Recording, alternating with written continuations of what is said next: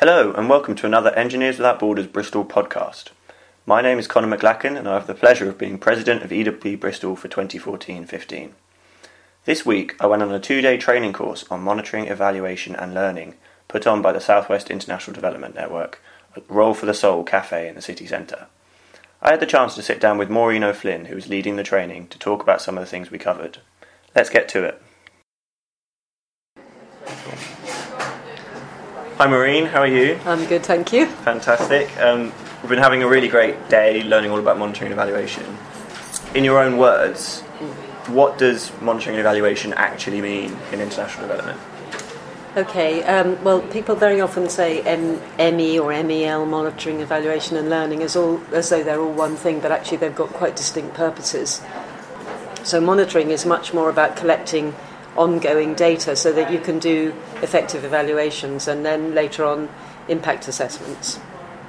Um, so the key questions around monitoring about uh, checking on if things are going according to plan. The key questions around evaluation are did we achieve what we set out to achieve? And perhaps the key questions around impact assessment are so what? We achieved we achieved what we set out to achieve, but it was at the right thing at the right time for the right people. So, what are, what are the reasons that people and organisations are carrying out monitoring and evaluation? Okay, well, there are a number of reasons. Um, obviously, the first one that springs to mind is accountability to donors. Donors need to know that their money's been spent wisely.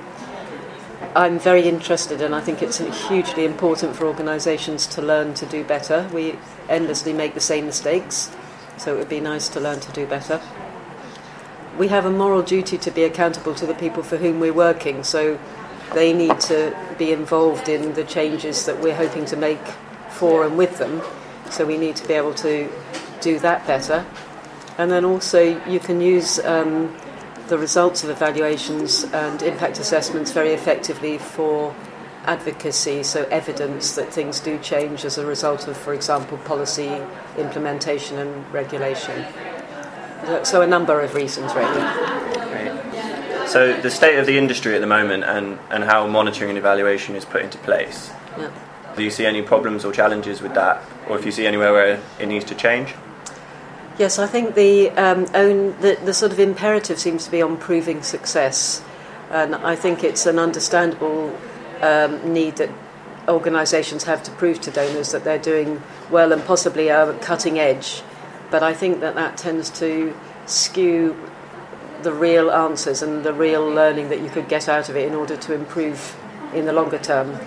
So there is a bit of a move now towards uh, trying to understand and record f- failures and mistakes and make and build that into ongoing uh, plans. And I think that's a good trend. But it, but there is a there is a tendency to just want to prove that you've done what you've done well. Do you think that's a do you think that's a pressure that comes from from the donor community, or do you think some of that's internal just because it's easier?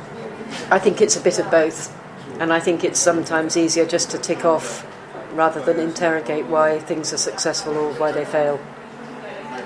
So within within the context of monitoring and evaluation and, and impact assessment, um, if you could give one piece of advice to anyone who's looking to do an international project or is working with an organisation, what would that be? I think plan it right from the start. Plan your what you're going to monitor, what you're going to evaluate, and how you'll conduct your impact assessment. So, in today's language, it looks like you should really think about developing a theory of change so that you can actually use that as a blueprint to test your assumptions throughout the life of the project. Great, and, and I suppose since we've just mentioned it, there's two tools which often get used one being log frames, logical framework, and one being theory of change. Quite complicated, but in maybe in 20 seconds, could you sum up, I suppose, what, what they are? It's a big ask. I can stop coughing. The log frame tends to be a description of a series of activities and how they lead to outcomes. The theory of change is a, a bigger piece which um, uh, situates your project in the bigger picture of change and analyses how change happens and your role in the process. Excellent. Thank you very much, Maureen. Okay. It's been a pleasure talking to you. Thank you. Thanks. If you've enjoyed the podcast, we'd love to keep the conversation going. If you're on Twitter, we're at EWB underscore Bristol, and the training was hosted by at SW Dev Network. Visit our website at ewb-bristol.org to find out more. I've been Connor, it's been a pleasure, thanks for listening.